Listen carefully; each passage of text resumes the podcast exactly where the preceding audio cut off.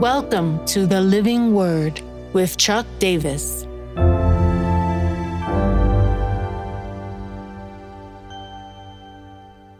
First Peter 3 8 to 12. Bless. Finally, all of you have unity of mind, sympathy, brotherly love, a tender heart, a humble mind. Do not repay evil for evil or reviling for reviling, but on the contrary, bless for to this you were called, that you may obtain a blessing. For whoever desires to love life and see good days, let him keep his tongue from evil and his lips from speaking deceit. Let him turn away from evil and do good. Let him seek peace and pursue it. For the eyes of the Lord are on the righteous, and his ears are open to their prayer. But the face of the Lord is against those who do evil the primary declaration in this short passage is to bless. Uh, Abraham's, or his, before his name changed, Abram's calling was that he would be blessed to be a blessing. There seems to be a, a, a circular movement here that we get blessed by God and we bless out, and the blessing keeps on flowing in our lives. This passage is very much uh, parallel to Romans 12. Um, just think of some of these connections of phrases. Uh, Peter says, of one mind, and then uh, Paul says, of the same mind. Uh, Peter says, sympathetic. Uh, Paul says, rejoice with those who rejoice and keep and weep with those who weep. Uh, Peter says, full of brotherly affection. Uh, Paul says, Let your love be genuine, devoted to one another in brotherly affection. Peter says to be humble. Uh, Paul says, Do not be haughty, but associate with the humble. Uh, Peter says, Do not repay a wrong for a wrong. Uh, Paul says, Do not repay anyone a wrong for a wrong. Uh, there is this very clear uh, declaration. On the contrary, bless. And so it seems to be this had become the, the mantra of the early church.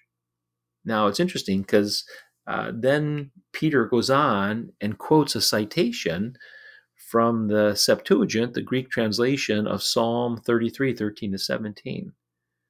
Uh, doesn't give any in- introduction. He basically is just saying this is an expression of the good life. Uh, he's been calling us to live exceptionally well in the world in which we are placed uh, before God, uh, but so that it would be a witness into the world and the people uh, that we meet along the way. Uh, unity of mind, sympathy, brotherly love, tender heart, humble mind. Uh, I I just I have to say it again. It just feels like it's just the opposite of where our society is going. Taking on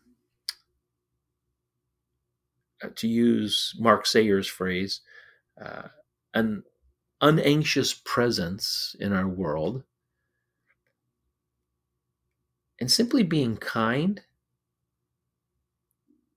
and gentle and humble is going to radically stand out. I just don't see a lot of that happening. And out of that, we will have a chance to bring blessing to this world. Even those who bring evil and reviling against us. Uh, this is the kingdom way. Um, I want I want to call us to be exceptional in these times, in the same way that Peter's calling us to be people of blessing, an overflow of what God is doing in our lives. And so, my so what in this passage is to uh, identify the places in my world that appear to be kingdom of darkness initiated and then finding creative ways to do something about it it's going to take work.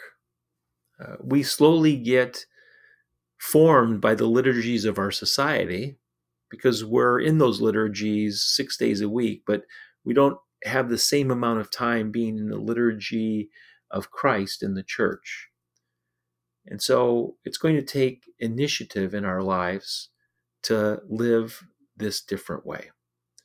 And so, Lord, uh, by your hand, by the work of your Spirit, would you release these kinds of qualities through us?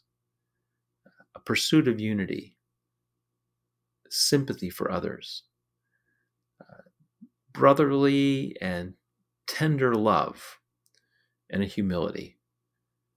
Lord, help us to bless in a world that's exhibiting a lot of the curse. In Jesus' name, amen.